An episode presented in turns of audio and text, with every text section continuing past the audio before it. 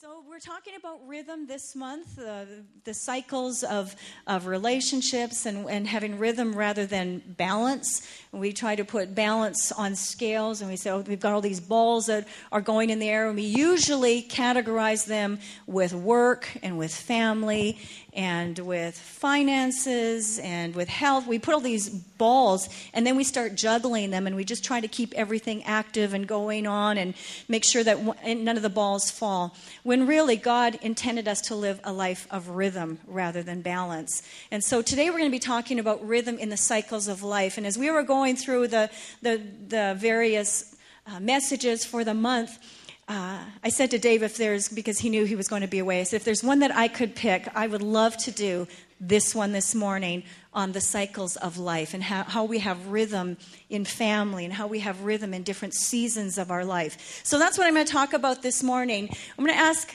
them to put the Ecclesiastes chapter 3 back up. We had this up two weeks ago, and I'm going to ask you to read this out loud with me, all right? Let's say this together.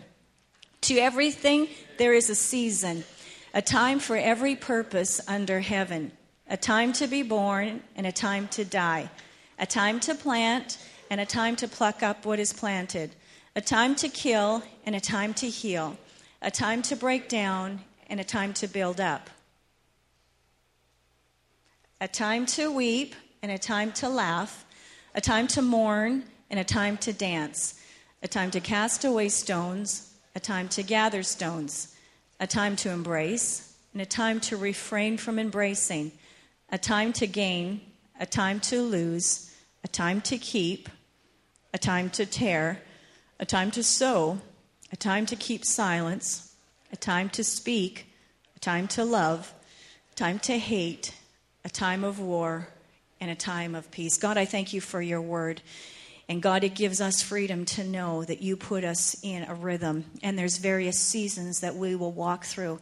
And God, I pray that as we open up that word this morning we expand on it, God, that for everyone that is hearing, everyone that is listening, that it would give life to those who find them because that's what you said it would do. In Jesus' name, amen. Amen. Good to know that there are cycles, that God put cycles of life and that he put Ecclesiastes chapter 3 in the Bible. And when you think about the cycles, there's there's a lot of cycles that are going on right now. There's there's you know there's cycles in the arts, there's cycles in in art and paintings, there's cycles in literature, uh, there's cycles in music, there's, uh, there's cycles in photography, uh, there's cycles now in media, which has been much more in the last century. There's, there's these various cycles that go on in that area. Then there's other cycles, of course, in, in life with plants and animals, and that's what which we're talking, we're going to really zero in on. And then there's these other cycles of objects that have the shortest lifespan of all, but seem to take the most time for us to think about. For example, a car, a house, furniture, it's those objects that we have to spend so much time thinking about and acquiring, but really their life cycle is very short. And when you put that in a bigger perspective of life cycles that go on from generation to generation, hopefully it helps us to think, you know, I don't want to spend so much time thinking about those things that are going to wither, but they really are going to be gone. How many of you have had the same car all the years of driving? Okay, and don't answer that if you're like 20. But if you've had a car for any length of time, you know that thing's just going to wear out. And you know things just they they depreciate and they're and they're done. But that's not what God intended for us. In fact, He gave us a really great blueprint when he put in Ecclesiastes to show us how to run the race with endurance. Because, you know, if we lived in a time of war all the time, it would just be full on all the time. And that's not just war in a country, but that's even war. Sometimes in prayer, there's a place of war. There's a time that you just have to push through for something because things, you're having to contend for your very future. And in, during that time of prayer, that season can seem really long, but you know what? There will be an end. This gives great hope. In fact, uh, David in the Psalm, in, in Psalm 27, he said, I would have despaired. I actually would have lost hope. Had I not believed, I would see the goodness of the Lord in the land of the living. Not when he died. He said, in the land of the living. I'm not always going to be here. In other words, this isn't, I'm not always going to be having to fight this hard to feel like I can keep going on. The second part of that, the next part of that verse, it says, wait on the Lord. Yes, wait on the Lord. In other words, just I'm going to I'm going to trust you even though I don't get what's going on. So it's good to know that there's these cycles of life that, that we get to go through and God walks us through them. And He helps us to establish a rhythm. In this rhythm, where He's the master builder, there's a couple of other cycles that I'm going to talk about this morning. One is a cycle of prayer, and the other one is. Uh, is also talking about a cycle called rituals, which are really key. And that's really the one I'm going to zone in on because rituals are really key to our well being. And God knew exactly what He was doing. In fact, He look how many rituals. If you've ever read through the first five books, which is called the Pentateuch, if you've ever read through those first five books of the Bible Genesis, Exodus, Leviticus, Numbers, and Deuteronomy, the five books that Moses wrote, you'll find that there was a lot of rituals that are involved that God set into motion, and Moses, inspired by the Holy Spirit, wrote those down. And so those rituals are really key to the Lord, but you know what? They're, they're key to us. And uh, we're going to talk about those, how they fit into our cycle of life. Rituals, defined, is a repeated activity that creates meaning in a culture.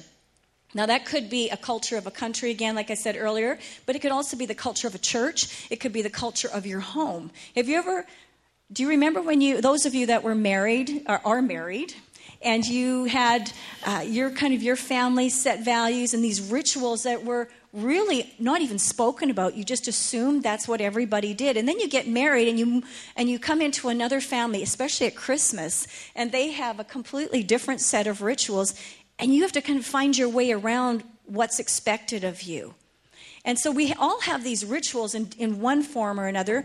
People coming, when you go from one church and you move to another city and you attend another church, you have to find the culture, and there's a little bit of a different ritual that goes on. Bottom line is the same, but we, we tend to have these rituals, and they're usually not spoken about. They're usually not written in order, like these are the rules of the rituals. And uh, although I did find a book that talked about that, and I believe we have it in our bookstore on, on rhythm, and it's hilarious how many things you just take for granted that everybody should know like, how many of you know that at Christmas time you wrap the gifts? Well, why do we all know that? It's not written anywhere that you, that, but to give gifts at Christmas time that are unwrapped, it's like, no, you have to wrap gifts at Christmas time.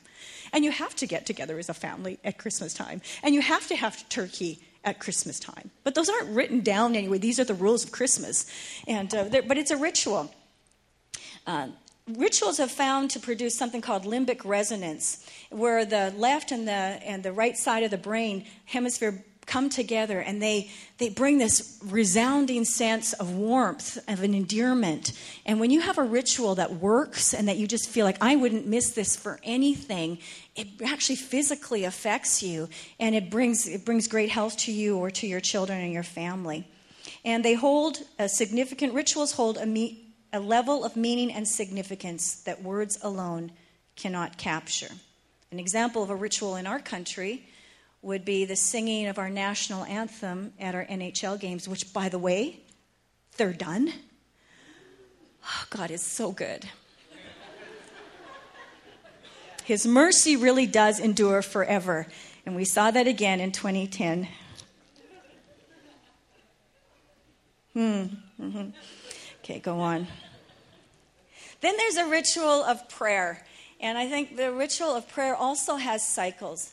I'd mentioned sometimes you feel like you're just in a time of war in prayer, but then there's just times where you're just in a place of rejoicing. Sometimes those seasons of prayer is you just being alone with the Lord, maybe with a journal, and and uh, you just you're just going through the proverbs, and and it's just this season of just of exuberance and it's just such thankfulness. And then there's another time where you're just really having to dig in, maybe on leadership or on family values or on direction, and you really have to zone in in prayer on a specific. And so we go through these seasons of prayer. But doesn't matter what season we're in. I love the verse that's found in Philippians chapter 4, verse 6, and it says this in prayer, talking about prayer be anxious for nothing, but in everything with prayer and supplication, let your requests be made known to God.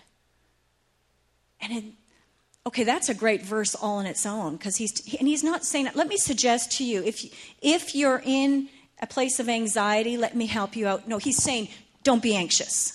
and then he's being very specific to us. Well, you know what I love about the Lord is if he says something very specific, he always gives the outcome, which he does on this verse and the following verse. He says, And the peace of God, which passes all understanding, will guard your heart and your mind in Christ Jesus. When you have a peace of God flowing after, when you've been anxious, you go into a place of prayer and you commit all that stuff to the Lord and you've given it all to Him in this cycle of prayer. And you, you, just, God, I just have to lay this because I don't know it. I don't get it. I don't understand it. And you come off your knees, you come away from that time of being with God one on one. Your situation hasn't changed, the people haven't changed, surroundings haven't changed. What's changed? The peace of God what's changed is he's now put this peace of God. It says what? He put a guard around you. He put a guard around your heart and your mind, all those thoughts that want to bombard you, that bring anxiety. He's just guarded you from that. And you can walk in this place of peace even though your outward circumstances look exactly the same. What a great joy that he's given us to be able to get into his presence like that and to have a thankful heart because it, that's part of it is being thankful there's in the in in the Britain's Royal Navy, they have something called an all still alarm. And especially when they're in a submarine and uh, something goes wrong and uh, there's a panic attack, over the loudspeaker, someone says, All still. And when all still is proclaimed, everybody stops. They are not allowed to move or speak for three minutes. Entire crew, everybody stops. And after those three minutes, he said they're able to make a much better decision. In fact, it says the three minutes of silence has an exponential effect in the middle of a turbulent or disorientated happening. I think that would be a great example for us. Let's go to an all still place. Because really, that wasn't the British Royal Navy's idea, it was God's. Would you put this verse, Psalm 46, up? And this was really God's idea, and, uh, and he knew exactly what he was doing when he said, be still and know that I am God. Have a be still, have an all still moment. Can you imagine? Or maybe you do this on a regular basis, but I would venture to say most of us don't spend three minutes in complete silence and don't even move. When we're in, when we're in a place of, especially when we're in a stressful situation, especially when we need to make a quick move fast which is what they would have to do in a setting that they call an all still. And when you're in that place of, of just like, ah, everything's happening and I don't know what's going on, to, at that point to stop for three minutes and just to be still and know that I am God. The next, next slide is to be still and know that I am. I am. Who's God? He is the great I am. Then the next one, just be still and know. The next one, be still. And finally, be. Do you remember last week, Pastor Dave said, sometimes I think we're more. Uh, we're more doers than we are being. We're, we're called human beings, but really we're a lot of human doings. We just do, do, do, do. And God calls us a be. He calls us a being just to be. And He's given us the formula on how to be still and know that He is God. And it's found in a verse like Philippians 4, verse 6. So we're going to go into the, the cycles of life, which is really called living in the dash. I know you've heard that before, but if you've ever been to a cemetery, you know that there's that birth date and there's that date of, of death, and in between is this little dash, and every one of us are living in the dash. That's, that's your entire life is in that little slot.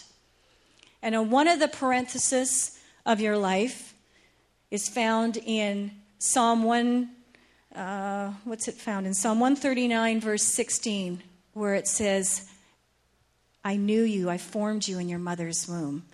In fact, the days, every day I fashioned for you.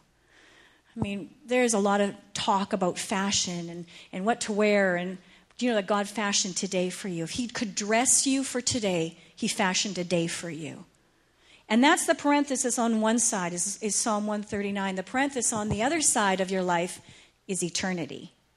And in between there are these various cycles, and I'm going to talk about a few of them. One being the cycle of, of, uh, of a newborn, that preschool age, and then going on to the school age, and then going on to the teenage years, and then going into the young adult age, and then going into that 30 to 50 something, and then going into that 60 plus decades time and season of our lives. And in every one of those seasons, we can extract different things from those that, whether we're in that season or there's people in our life that are in that in a, a season other than the one that we're in. And as we do that, we know what we do. We build rhythm, rhythm in prayer, and we build rhythm in rituals. So, I'm going to share a few stories of some rituals that, as a family, we have found really helpful, and I trust that it will help you as well. Going to that first stage of that uh, newborn to preschool, uh, it is such a great time. It's that discovery, it's that learning, it's all about me. If you've had a young child and you were once this child, that everything, the world revolved around you and every toy was yours. Every person was yours to go to if you needed them. And basically, I am it when you're that age. And if you've had little ones, to, to teach them that there's to share and to be around other people, and it's not all about you is really difficult because it is all about them.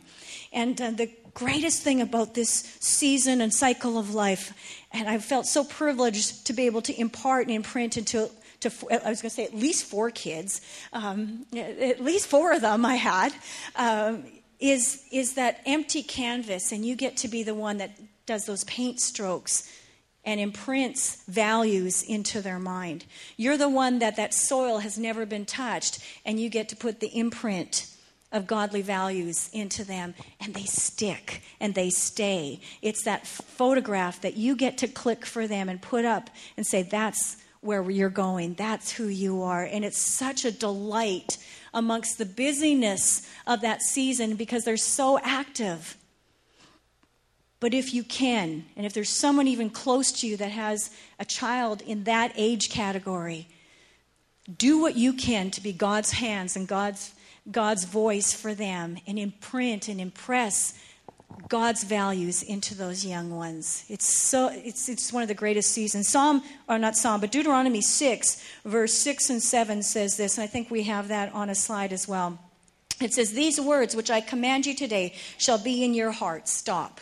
You cannot give somebody something that you don't have yourself and to say i'm going to raise up godly children and they're going to know and, and they're just going to love jesus the way they should love jesus will not happen unless I love Jesus the way I should love him. And I'm committed to serving him with all of my heart, with all of my soul, with all of mine, and all of my strength. Now, that's not my motivation to have that so it can be imparted to them because it wouldn't be enough of a motivation for me to keep living like that. But to be able to impart what I have to give to them shall be in their heart. You shall teach them diligently to your children, and you should talk to them when you sit in your house, when you walk by the way, when you lie down, and when you rise up. Basically, that's all the time. It's teaching, and it's talking, and it's walking, and it's lying down. It's that bedtime time where you get to just speak those, those wonderful words to them. You get to speak a scripture like you find in this book, which is, again, if you, uh, this is, uh, I'm, I'm just so impressed with this book. And you Get the scripture for them, read them over and over and over again to them, and, and speak God's word to them. Teach diligently. Talk of when you sit. It's, it's a joy. Some of the rituals that we had when our children were that age, um, we would memorize verses. We would we'd sing them actually and then that's how they would memorize them. And and i, I said, do you know what? I think if they're going to listen to any kind of music it should be worship music. It should be music that glorifies the lord.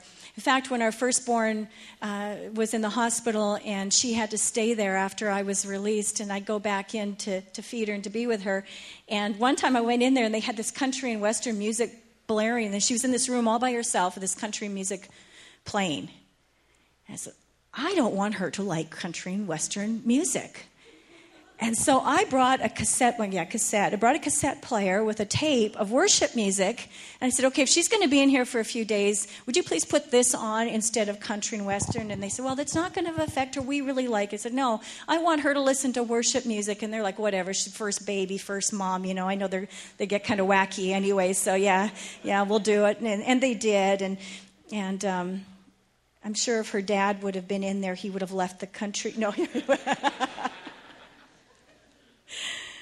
So we made uh, rituals of what kind of music was in our home. We made rituals of of a bedtime ritual of how we went to bed and how we prayed and there was a pattern that began and then if that pattern wasn't followed the kids would stop you and say mommy or daddy and they would want it followed exactly the same way one ritual that we did was when their dad would come home and, and we had a couple of little ones they were only a year apart. So when they were like three and two it started at about that age. And he would i knew when he would be coming home from work i got them all cleaned up cleaned up their toys and i said you guys daddy's coming home. Let's get ready for daddy to come home.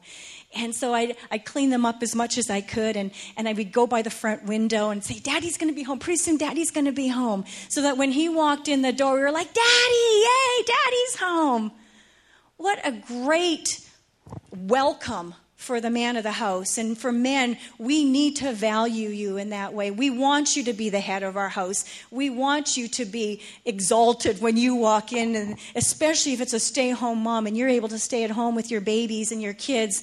Man, when he walks in that door, let that be like let the banner fly. Let bring out the confetti. Let it be amazing. And that became a ritual for us, so that when he would walk into the place where the kids would say, they kind of knew in their little in their little clock that it must be time for daddy to come home, and they'd say, "Mommy, mommy, is daddy coming home?" And I'd say, "Yeah, you know what? We better get ready. Daddy's coming home." And so we would get ready and, and go, "Hi, daddy, daddy, daddy's home."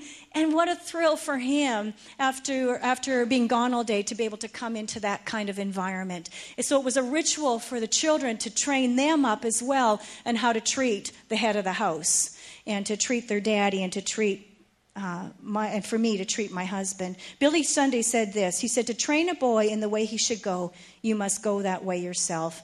And I think it's just such a true a true statement. Next age group is the school age, and that's the age where they dare to step out, they're pliable, they're teachable, and they start forming their own opinions. That's a time where, up until then, where you have said, I think you need to do this, and they might say, Well, why do I need to do that? And they're just, it's not that they're, they're not they're not coming against you. They're not being rebellious. They're just formulating their own opinions and their own ideas of, of why they are to do what they do. It's also considered the time of age of accountability or age of reason.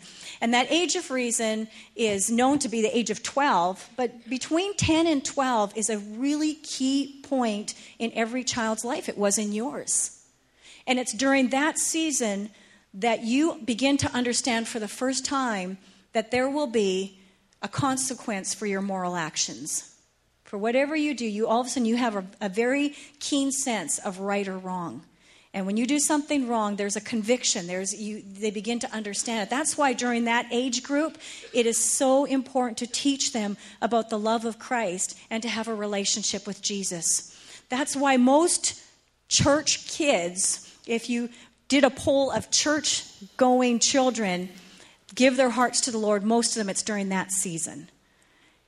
And it's just such an incredible age, such a pliable age to, to have around you, and, uh, and for those of you that have families, to really zone in on that area. I've got a little clip from uh, a little boy who's in that area, and for those of you that have families, or maybe this will remind you of you when you were that age, let's go ahead and show this.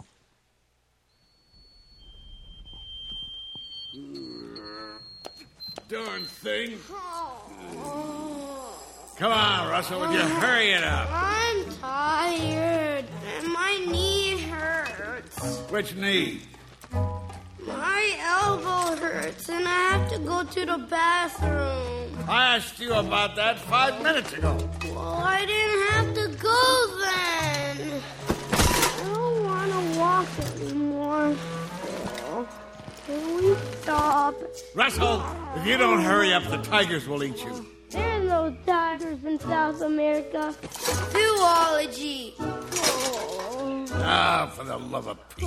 Go on into the bushes and do your business. Okay, here, hold my stuff.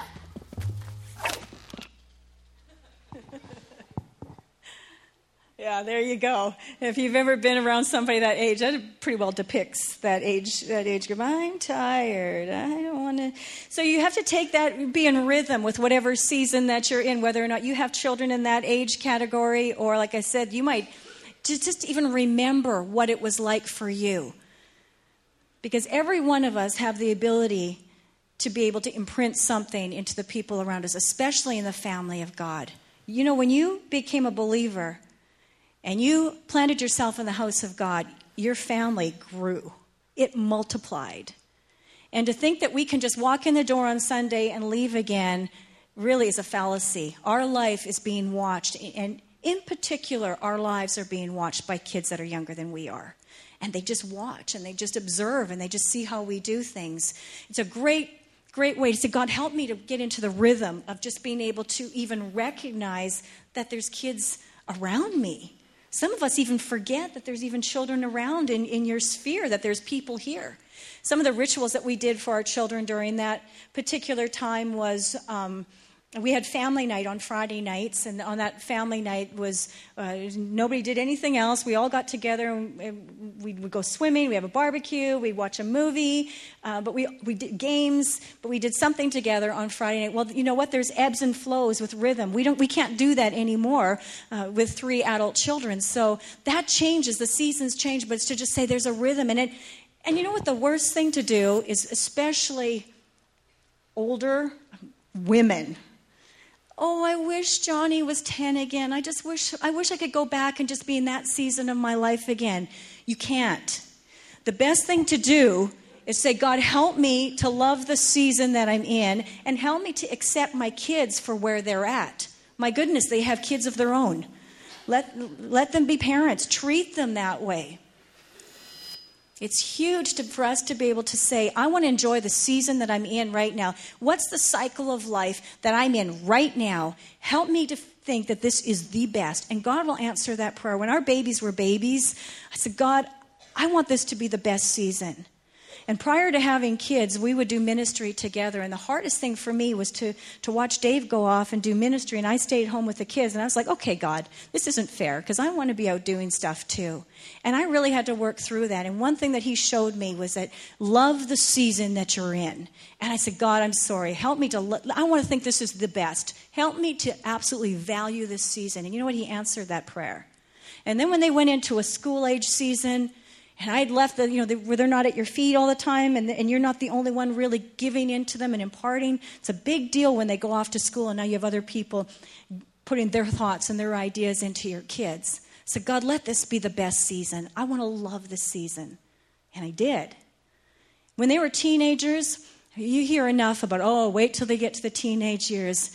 Don't buy into that. The teenage years are the best and they are amazed at God, I want to love having teenagers. Teenagers bring a life to your family like no other. And teenagers, they laugh and they speak truth and they, they, they don't have a facade. Maybe that's why I'm still hanging out with the youth. I love that the, they're, they're just so honest. And if they love it, they love it. And if they don't, they'll tell you. And it's just so great to be around the life of teens and enjoy that season. And if it's with, with an, an adult season or as your rhythm and your life goes to another season, it's to love that season and enjoy it. My grandmother is going to be 100 this year, and I just talked to her the other well, I talked to her on Mother's Day. And she prays for every single child, grandchild, great grandchild, great great grandchild every day by name. And she goes through and she goes, that takes, she goes, that pretty well takes my day. By the time I'm finished praying for all of you, I'm just tired and it's time to go to bed. And, and, uh, but what a thrill to know that during that season of your life, it's not basically withering away and I have nothing to do. She's still imparting into another generation. She's still giving into another generation. That's rhythm. That's saying, okay, this is where I'm at in my life and I'm going to make the most of it, Lord, as you give me strength. Yeah, those teen years are really amazing. You know, one of the things about the teens is everything's magnified. Have you noticed that? When, maybe when you were a teenager, do you remember everything's magnified? When there's a failure, it is like nobody's gone through what I've gone through.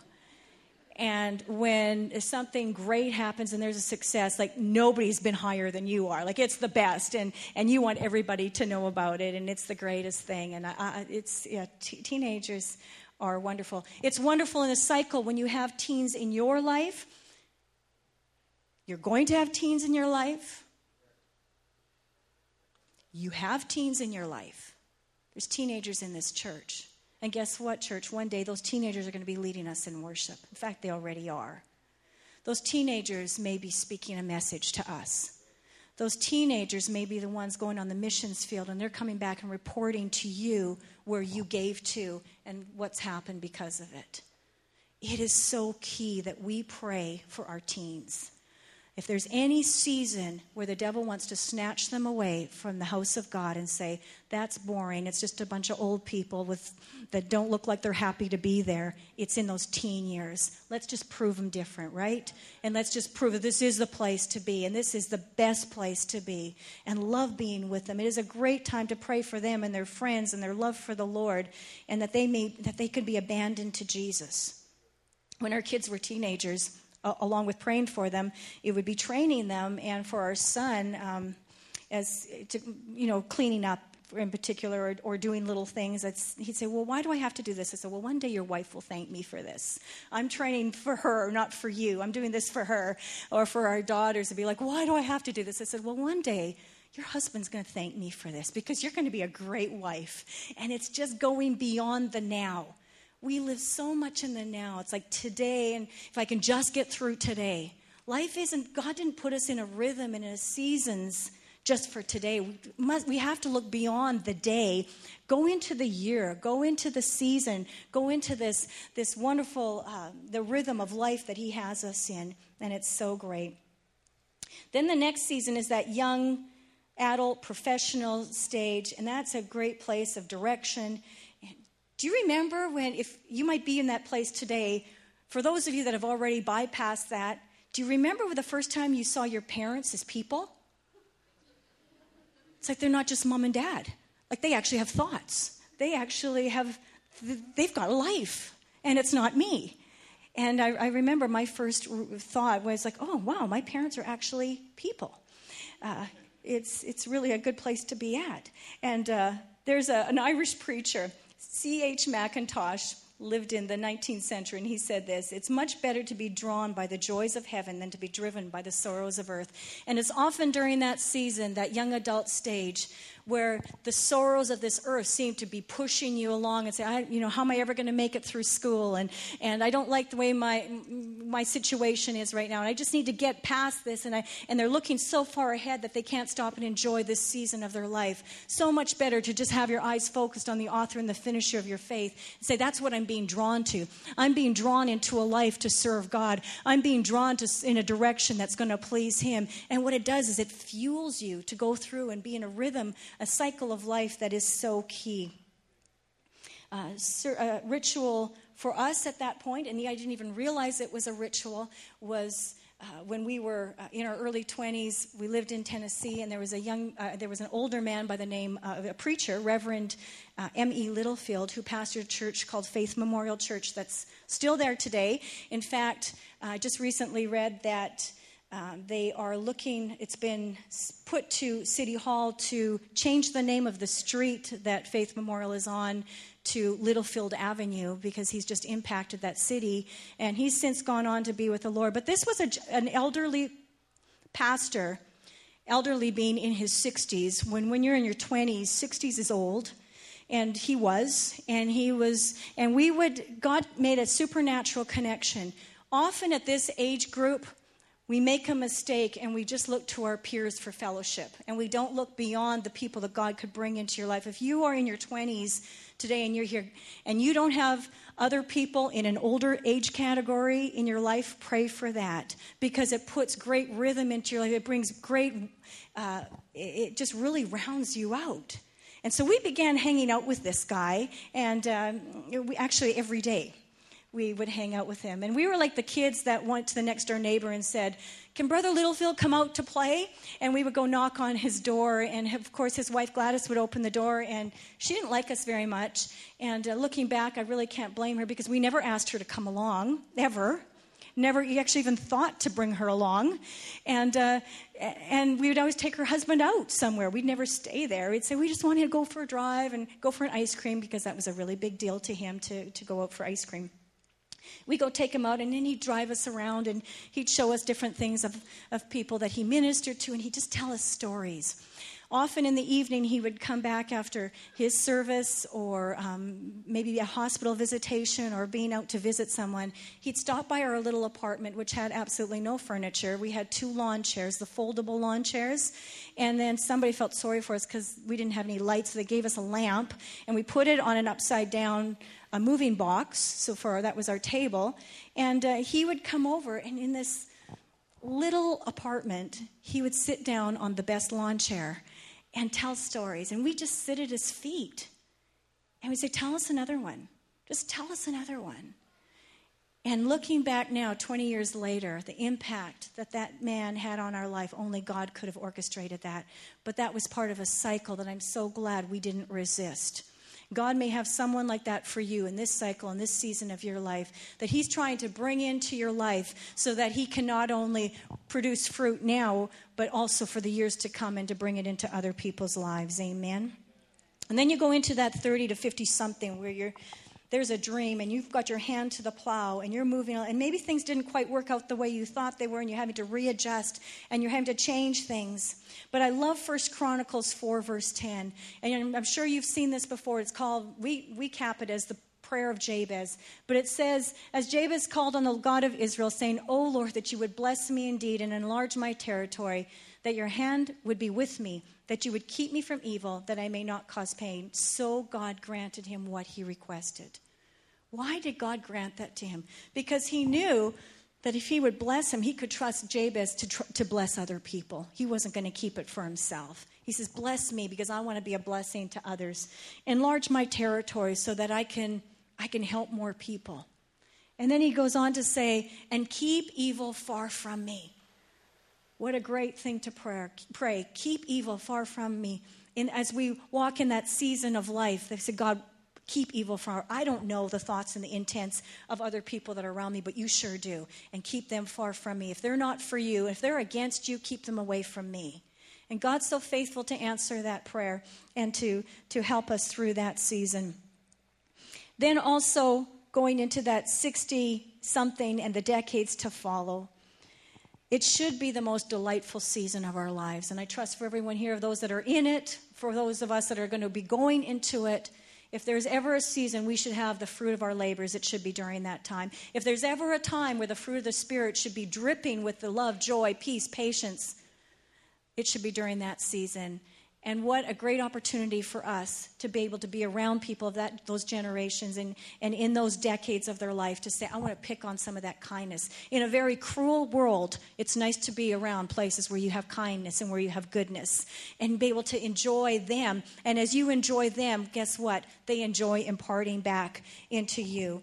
And uh, there's a verse in Psalm 37. I love this verse. It says, I have been young and now I'm old, yet I have never seen the righteous forsaken, or his seed, their seed begging for bread. In other words, live, live full on for God in whatever season you're in, in that cycle of life. Live full on for Jesus, and you will never see him forsake you. And that is, uh, is such a great promise for us. The end of the parenthesis is eternity. And uh, just before I close with that, I'm going to ask them to play one more clip going back to uh, Russell receiving his little badge. The following explorers will graduate to senior explorers. For extreme mountaineering lore, congratulations, Jimmy. For wild animal defensive arts, congratulations, Brandon. For assisting the elderly, uh, Russell, is there someone that. Uh... Excuse me. Pardon me. Old man coming through. I'm here for him. Congratulations, Russell. Sir? Russell, for assisting the elderly and for performing above and beyond the call of duty. I would like to award you the highest honor I can bestow the Ellie Badge.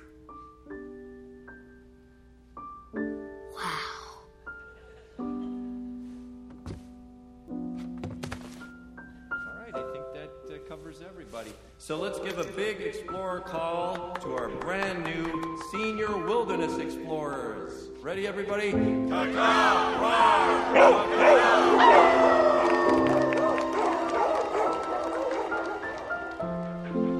Blue one, Red one. blue one. Gray one. Red one. That's a bike. It's red, isn't it? Mr. Fredricksen, you're cheating. No, I'm not. Red one. That's a fire hydrant. Maybe I need new glasses. Another blue one. Oh, to allow the Lord to just bring people into our lives and, and bring those rituals that we so desperately need. On the end of that parenthesis, I said eternity. This is what D.L. Moody had said before he went on to that place. He said, Someday you'll read in the papers that D.L. Moody of East Northfield is dead. Don't you believe a word of it. At that moment, I shall be more alive than I am now. I shall have gone up higher, that is all, out of this old clay tenement into a house that is immortal, a body that death cannot touch, that sin cannot taint, a body fashioned like into his glorious body. Thank you for listening to this podcast. If you'd like to download free notes from this message or find out more information about Pastor Dave Koop, then we invite you to visit our website at www.coastalchurch.org.